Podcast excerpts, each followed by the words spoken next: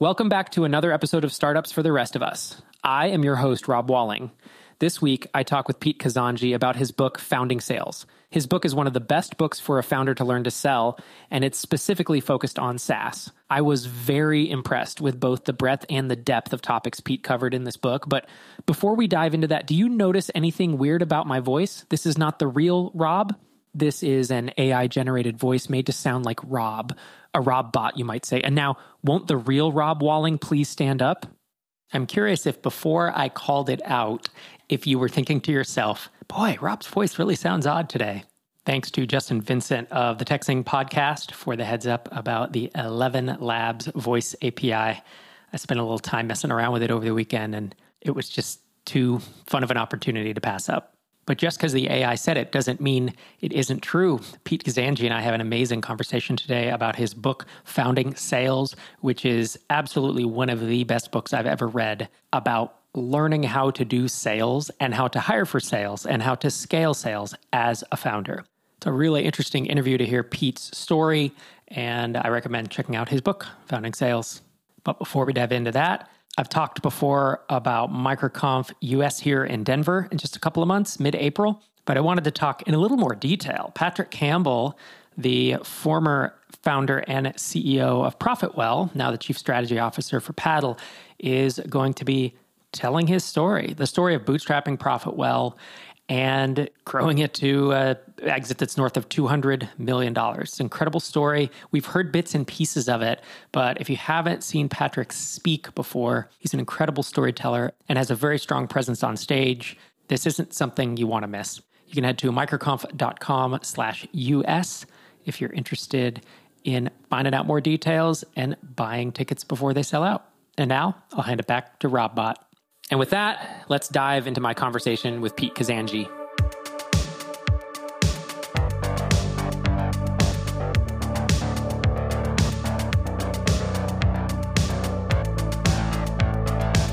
Pete Kazanjy, thanks for joining me on the show. What's up, Rob? How you doing? I'm good. Are you? So you're from California, but you're talking like someone from Jersey. Is that right? no, I'm from I'm from Southern California, so there will probably be a, a healthy helping of dudes. Maybe even a bitchin might show up. You never know, but mm-hmm. but a lot of likes, right? So That's, the Southern California oh, yeah. in me. It always pops out. Yeah, I I lived in SoCal for five six years, so I'm well acquainted with it. So you're the author of a book called Founding Sales. Folks can uh, get more info at foundingsales.com. It's available on Amazon, physical format, Kindle and all that. What I'm surprised all the things and all the things except for audio actually because I was going to buy. I'm an audio guy. I know. I, I get so much. I bet you do, folks.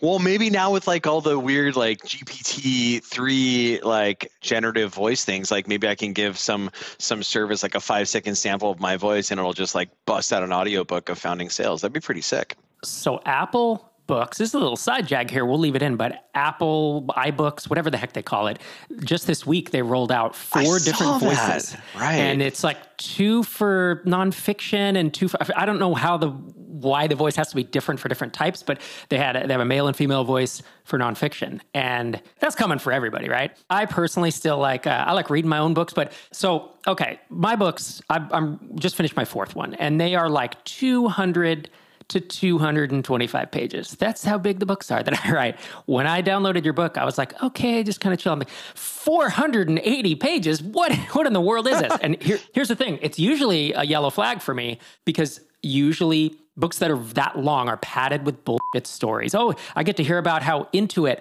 and IBM implemented something that has nothing to do with me that a ghostwriter went and pulled some story from the internet. Yeah. Your book is not that. I want to be clear. I was actually texting a friend being like, uh-oh, this is, a, this is a big book. I hope it's not padded. Turns out 12, 13 chapters and you cover so many topics. It's not just about sales, it's about sales materials, it's about early prospecting, outreach and demos, success, inbound leads, yeah. customer success. Then it's negotiating and closing. It is early sales management, it's hiring, it's scaling. Like on, and as I saw that, I was like, oh, he just wrote two books. and like you wrote two books worth of material. Yeah, I mean, like the thing there is where founding sales came from. We call it like the the early stage go to market handbook. It's not really designed to be a page turner per se. Like it's a I don't want to say it's a textbook, but it's like not not a textbook. And what I mean by that is like it's it's trying to be the thing that like as a founder it's the book that I wish I had when I was a early stage founder who didn't know about sales and like i'm a pretty bookish guy so i'm like hey i'll just go like read the documentation on this right? Like come on. Like i'm sure someone's written it up and i'm like wait a minute no one has right and so you know ended up kind of like making it up with the help of a lot of the the network of the first round capital portfolio and what have you that my last software company TalentBin, was where kind of I went from uh, being a business generalist founder to um, being an early stage sales leader but really it was just kind of like all the, the founding sales was the amalgamation of all the stuff that I learned during that four year process and after we got acquired by Monster Worldwide. And so it's it's funny, like you were kind of throwing a little bit of shade to some of the um, some of the other kind of like business books or like you know success porn that's out there, which is really just aggregations of like a bunch of anecdotes. Like it's a very easy way to write a book, but ultimately like it's not very synthesized. And so the idea behind founding sales is like no like here's your recipe book for because if you think about like where most founders come from they come from like a product management background or product marketing background and maybe engineering background maybe a consulting background maybe a finance background like fill in the blank right? But like generally speaking not a lot of sales experience. And so it can be pretty like impenetrable especially considering the fact that sales is typically learned via um, like apprenticeship if you will. And so the whole idea behind founding sales is like, screw that, like having to figure it out as we go. Let's just create a full synthesis of what the founder would need in order to get from zero to that first like one, two, three million dollars of ARR before you want to professionalize the the sales organization with like dedicated sales management and sales leadership and what have you. And that's why it's like not a, you know, it's not like success point. Maybe it's not as much fun to read as like the hard thing about hard things or or what have you, where it's like, oh yeah, it's kind of like war stories over whiskey or whatever. But this is more just like the thing that you want to come back to on a recurrent basis. Or alternatively, you're like, okay, cool, I'm to read the first five chapters because I have no customers right now. And then once I start acquiring some customers, now maybe I turn my attention to customer success. I'm going to read that chapter now right? Yeah, I like the way you're describing it. More of a manual. Yeah, manual. Perfect encapsulation. So it's like it's it's very much like a handbook that we want people to come back to. This is why it's available online in hypertext format as well, so it can be searchable and people can come back to it. But yeah, that's kind of like the whole purpose of it. And I love the focus of it, right? I mean, on the Amazon blurb says this book is specifically targeted for founders who find themselves at the point where they need to transition into a selling role, specifically founders who are leading organizations that have a B2B direct sales model. And this book will be targeted specifically to the realm of B2B SaaS. And as I'm reading this, I'm just like, yes, please. Yeah, this is like exactly my world. How have I not, you know, i was kind of like, how have I not heard of this before now? So I'm glad that some of the upon it. I mean, no joke. I haven't read the whole thing, obviously, because it's 477 pages, but I read a good chunk of it last night. And it is the best encapsulation, the best book or other material that I have read of being a founder who doesn't have much, if any, sales experience that was the situation you were in with TalentBin. I think you had to learn sales in order to find product market fit, and then you grew it to six million ARR before selling to Monster. Is that right? Yeah, so so very much TalentBin was the situation where we had an initial you know hypothesis that you could use so talentbin was essentially like open web uh, talent search engine like essentially what we did is we crawled like github stack overflow twitter meetup et cetera et cetera. This is like 10 years ago before linkedin had really solved their problem of like information density on the profile pages. And so as a result like you could if you could crawl all those different websites and then c- kind of create a composite profile and put that in a database technical recruiters would really like that. And so that's what TalentBin was. And it turned out that that hypothesis was correct, but it was not something that people would just buy on their own. And so we had to transition from like, all right, like, you know, people will just buy this on their own, which like is not the case, never is the case, unless you're talking about like a very, very thin kind of like PLGE use case. And so someone had to go from being someone had to go sell it. And that was kind of my responsibility. And so I went from being our first seller to being our first sales manager, then our first sales leader. And when we were acquired by Monster, I think we had like 10 sellers, like eight sellers or what have like eight eight sellers, like five SDRs, similar number of like CSMs and what have you. And so the way that I kind of like learned sales in that scenario was like very much like piecing it together. So I obviously read you know predictable revenue by aaron ross but that's actually like later stage if you think about it. Like you already have you already have a sales motion that's been de-risked and really it's just about like driving scale at top of funnel. And then of course you have like eric ries's the lean startup and steve blank's um, you know four steps of the epiphany or i guess it's called the startup owner's manual now. And there's kind of like this thing that's like missing in the middle where it's like okay cool like i validated like you know the hypothesis here and like maybe i have a product that has like early indications that it solves the relevant problem but now i have to repeatedly we're sorry now first i have to get like non-zero customers and then i have to like repeatedly sell it and then once i repeatedly sell it ideally get other people to repeatedly sell it and so that, that was kind of missing in the middle there and that's that's what the book was written for. And you grew and exited, and now you're working on your next startup called Atrium. It's atriumhq.com. Your H1 is tough times call for amazing sales management. Atrium helps sales managers use metrics to increase rep efficiency and survive and thrive in a downturn.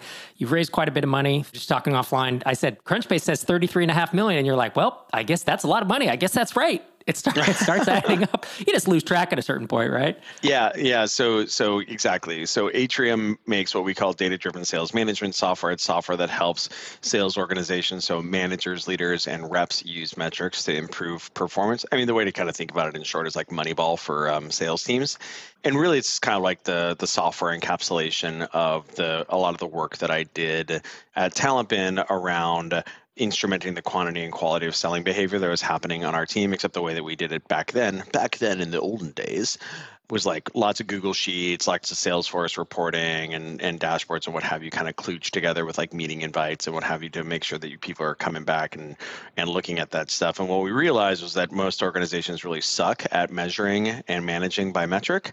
I was pretty okay at it because I'm kind of a kind of a sales nerd, but most organizations are pretty poor at that. And most sales managers and sales leaders, they as we kind of like like to joke, like don't necessarily come from the math department or the finance department, right? They come from the storytelling department, which is is fine. And and so helping them you know manage by metric is a is a really powerful thing that you can do. And yeah like we've been working on atrium for i guess like six years now or what have you. Few hundred customers. Yeah definitely a little bit of a different p- track than a lot of the um, like definitely not a bootstrap track but um, you know lots of fun. We get to work with hundreds and hundreds and hundreds of like modern sales organizations. I also run a started and run um, the nation's largest sales operations and leadership community called Modern Sales Pros. Um, but yeah, it's just like it's it's it's all sales all the time over here. I know how that feels. Not that I'm in sales; it's that I'm in like all bootstrapped and mostly bootstrapped B2B SaaS. It's just what I think about day and night. I want to dive into the book a bit. So, in a lot of, of interviews, when I interview authors, I feel like I, I think we can cover like a quarter of this book or a third of this book over. There's no chance. We're, we're going to be five to 10%. So, uh, you know, obviously, as a listener, if you're listening to this, head to foundingsales.com, check it out. But I want to bounce around a bit. So, chapter one is mindset changes in first time sales professionals. And there's two things I'd love to hear you expound on. One is one mindset changes embrace plenty, not scarcity. And the second one is expect to win, but be unfazed by rejection. Well, I think that, um, and yeah, thanks for calling that. Uh, one thing, just to get a note for your audience, the entire book is available online at foundingsales.com. Like it's available, you just like log in, and I really wanted it to be available via hypertext so people could search across it and and come back to it because again, it is like very much of a manual. You can set it down and come back to it, etc. So yeah, I mean, like the the concept of embracing plenty is like a very confusing concept to most humans, and in general, I think like the the sales mindset change chapter is about like validating that what you're that uncomfortable feeling that you're feeling as you're starting to do sales is like totally okay. Because a lot of the things that you do as a seller is very very very different than what you would do as a product manager or a software engineer or a consultant or what have you or even just like a human in general which sounds kind of weird. Like a good example of that would be most of the time we think about things like hey we should like conserve resources. Like hey you know what? Like the carton of milk's not done right? Like hey let's like not throw out that extra pizza etc whereas the the thing that's a big kind of mind shift in sales is that the thing that you have scarcity of is your time. You don't have scarcity of prospects. And so oftentimes what ends up happening is people get really wrapped around the axle like chasing opportunities uh, essentially deals like potential deals or prospects or what have you that that end up like not not having your the need of the the problem that you solve or alternatively like maybe they do but they're just not getting it right? And you're like, no, no, no, I'm to get them there. I'm to get them there. I'm to convince them And and really, at a certain point, you just have to be like, no, no, no. I'm to, you know, I'm to set this down. I'm to, I'm to close loss this, and I'm to move on because, especially, especially early on in either new category creation or early stage SaaS, there's gonna be tens of thousands, if not hundreds and hundreds and hundreds of thousands of prospects that could use your solution, right? So like that's what it, we mean around like embracing a mindset of plenty versus a mindset of scarcity. So stop throwing good time after bad with respect to those prospects. And so, and then as soon as you start kind of like embracing that concept of of uh, abundance as opposed to scarcity, you start thinking about things like, oh, okay, cool. Like, how can I get in touch with everybody? Right? How can I scalably get in touch with tens and tens of thousands of people? Or how can I parallelize my meetings or or what have you? So that's the first thing. And the second thing that you kind of talked about, like expecting to win, but like being unfazed when you lose, is that in general, the big kind of mindset shift with sales that's kind of hard for people to take is that you're going to be losing most of the time or if you have a 25% win rate, which is really good, like you know, if if you win a quarter of the deals, like first meetings that you that you take, like that's a really good win rate. Most early stage, especially in new categories, it's gonna be a lot lower than that because people are like, yeah, I'm not necessarily sure I have like this need, like anywhere in the like 10 to 15 percent range. So you're gonna be losing 75, 80, 85 percent of the time right? And so most normal human beings that would be like really demoralizing. You might be like i don't know if i like this right? And so that's why what you have to do is you really have to just rebase yourself and recalibrate and say hey you know what? Like i'm going to be unfazed if i lose. But the other thing with sales too is that we are in the business of I forget who says this, um, but it's like sales is the transfer of enthusiasm, right? And so we are able to impact our audience and our prospect in a meaningful way. You know, we're trying to reveal to them the unmet needs that they that they might have. We're trying to reveal to them the fact that there's a new way, a better way of doing what it is that they're doing right now. We have to get them stoked up on that and pumped. And um, it's kind of hard to do that if you're like, oh man, I'm probably just going to lose this deal anyway.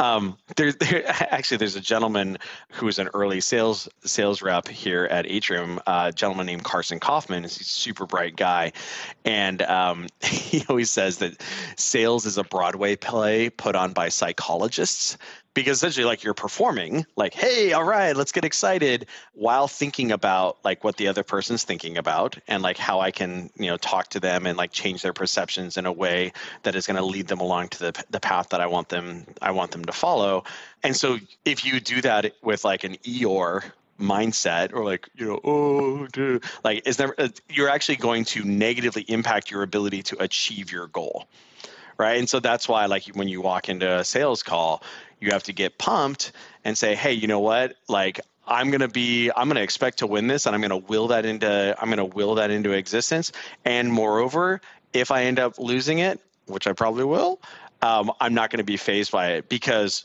I probably have an, another meeting immediately afterwards. right. Another crack, another crack at the plate, right? Yeah. Yeah, that's it's an interesting way to think about it. Finding the perfect software engineer for your team can feel like looking for a needle in a haystack, and the process can quickly become overwhelming.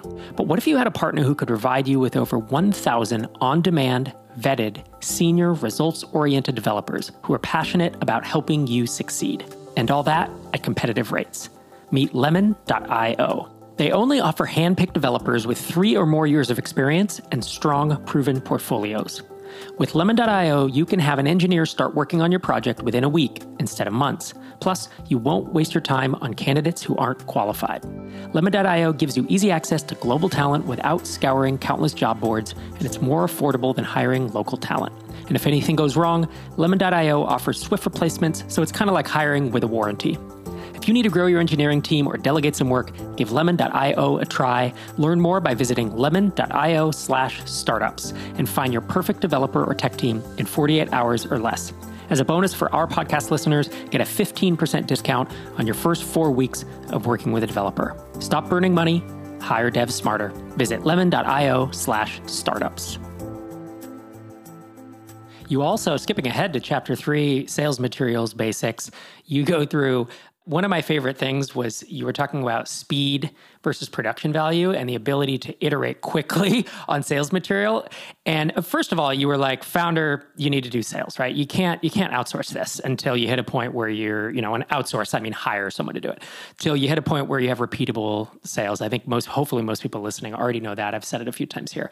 But when you said speed versus production value and, Bless, Rob. Bless. Good job. I know. I, I, you know, I'm trying to preach. I'm trying to preach the good gospel here. I had to chuckle as I was reading because your sales presentations, you give tons of examples. Like here are the basic six things or whatever that should be in it, and then you gave examples. I'm assuming from TalentBin of like actual slides that you would use. They did not look good, sir.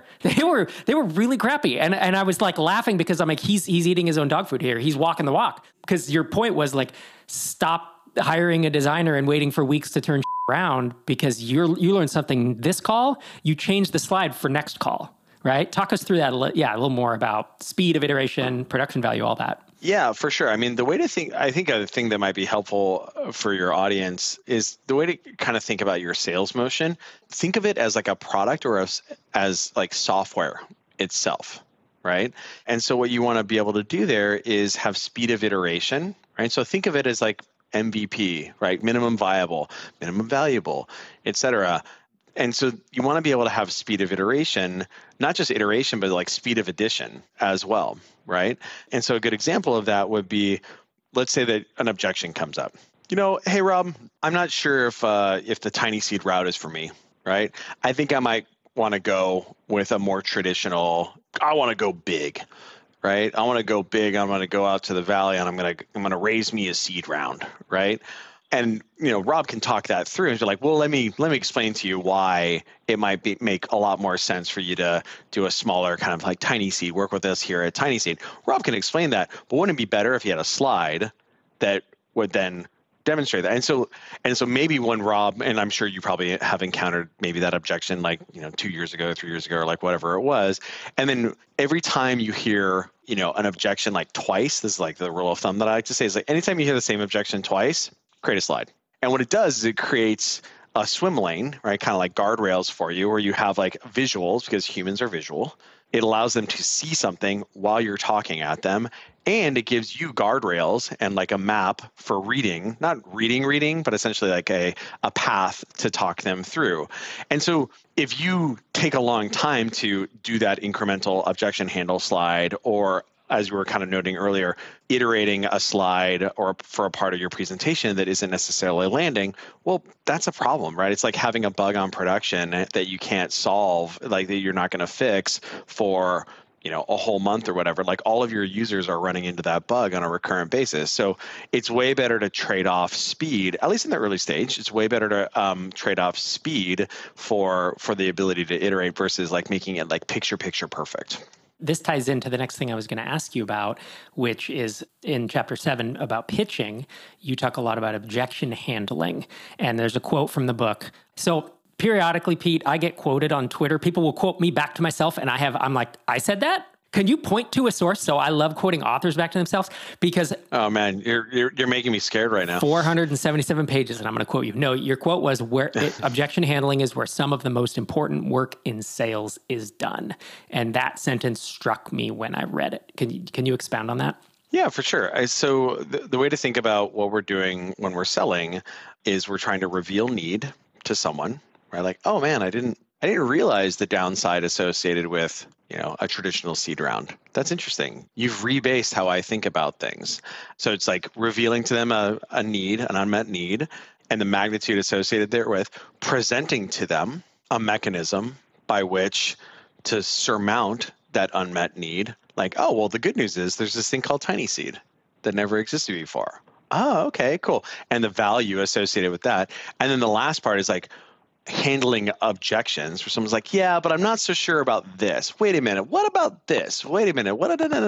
And so the good news is, is that when people are are objecting, that means they're engaged right it's kind of like um, what is it the uh, the opposite of love is not hate the opposite of love is indifference so in this case if someone's actually objecting to things that you're saying at least they're paying attention and they're they're engaged right and so what'll end up happening is you'll start identifying these common scenarios wherein somebody is is objecting to like the value proposition you're presenting. So like let's use atrium as an example. So atrium makes this we make data driven sales management software. One of the things that's super cool about it it takes like two minutes to set up. You just sign into your salesforce account and like poof it creates a world class metrics harness that then of course is continuously monitored statistically to tell you when there are problems with metrics for like this rep or that rep or whatever. Again it's like automated moneyball for sales teams.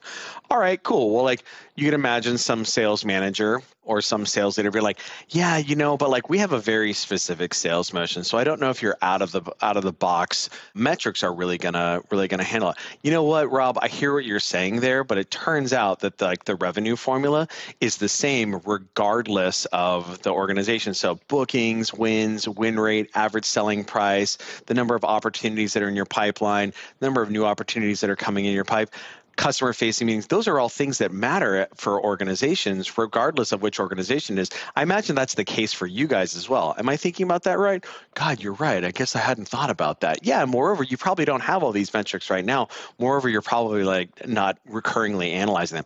That's a good point pete. Wonderful. Yeah so were there other questions? And so what'll end up happening is you'll start seeing these you'll start getting this map of questions, right, that will recurrently come up. And then, so one, you can have those objection handles ready. Two, you can have a slide for it, right? Like, oh, I hear what you're saying here, Rob. Let's go ahead and look at this.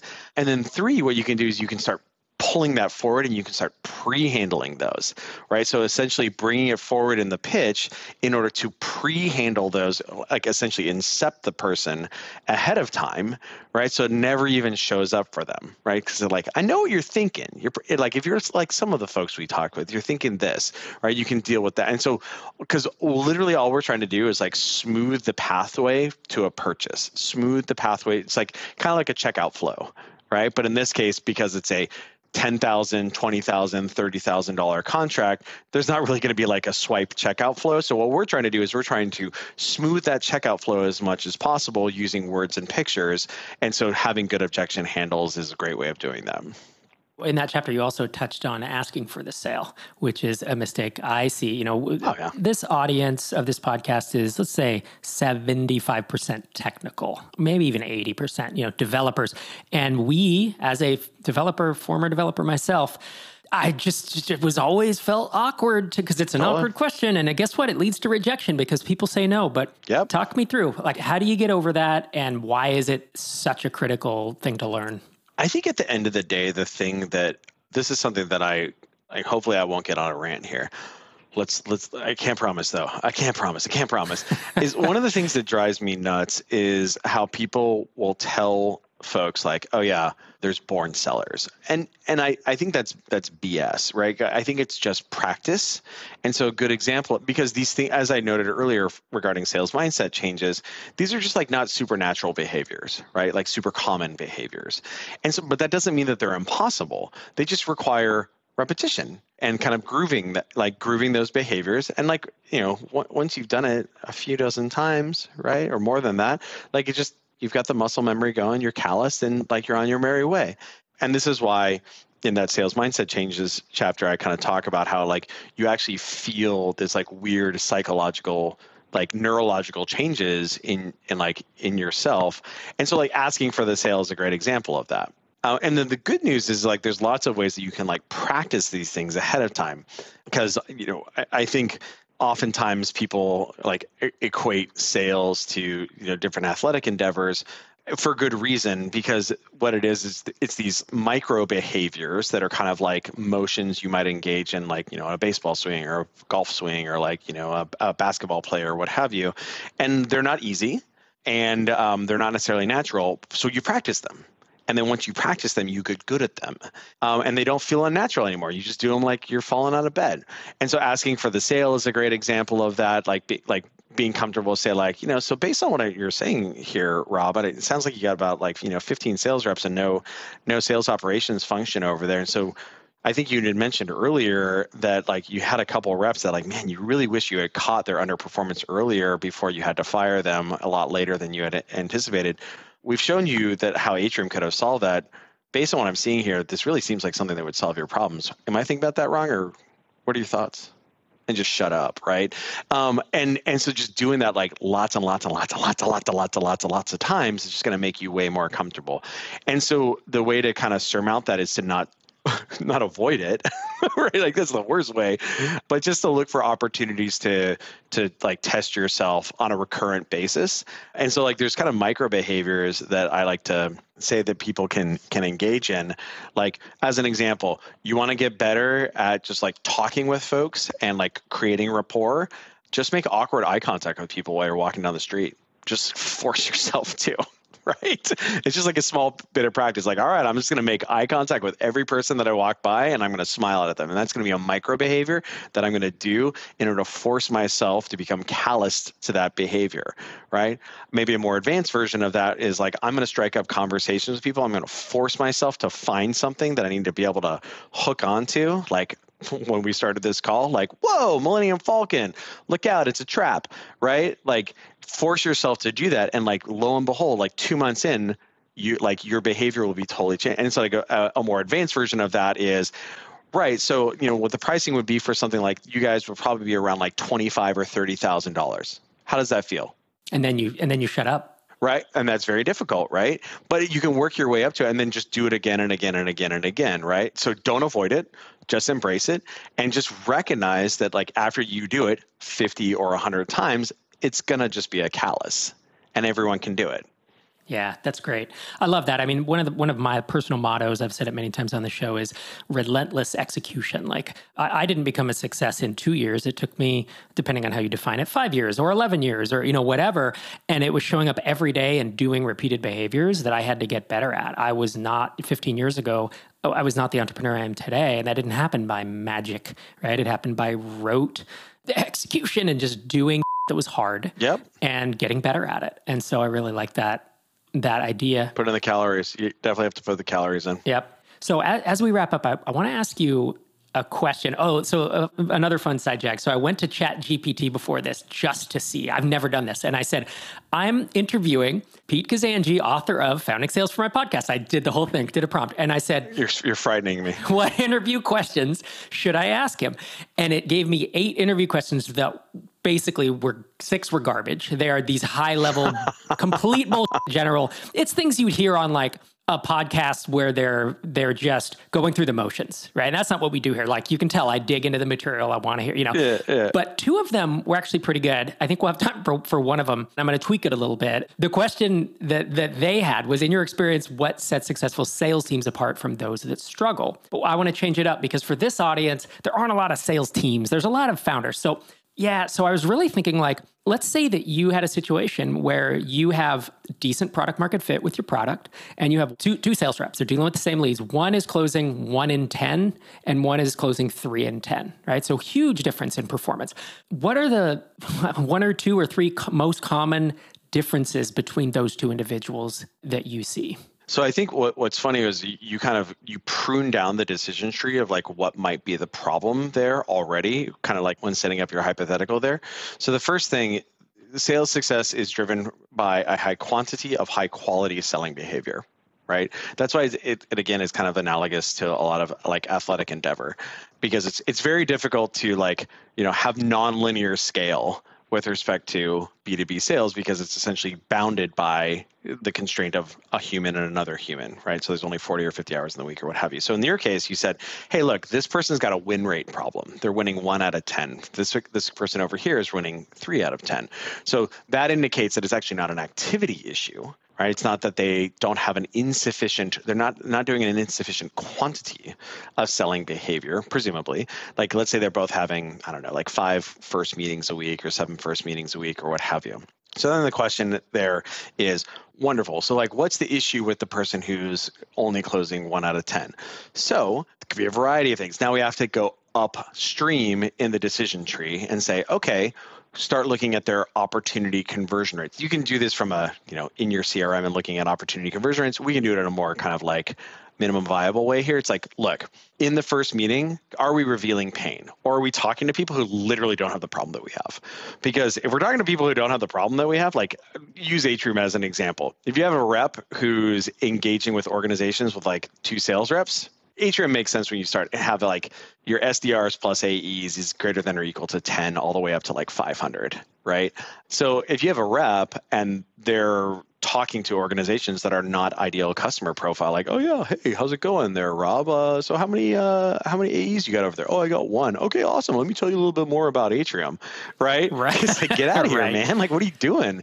Right? Like that's not icp so that would be the first thing is like is need there right? Is need there first second are they revealing eliciting need to that person. They might not be doing a good job of that. Hey, Rob, how many uh, how many accounting? Like, you know, I was looking at LinkedIn earlier, and it seems like you got about uh, 15 AEs over there at Drip. Is uh, am I thinking about that right? Yeah, you are. Yeah. Hey, good job. Good LinkedIn uh, sleuthing. Yeah, thanks.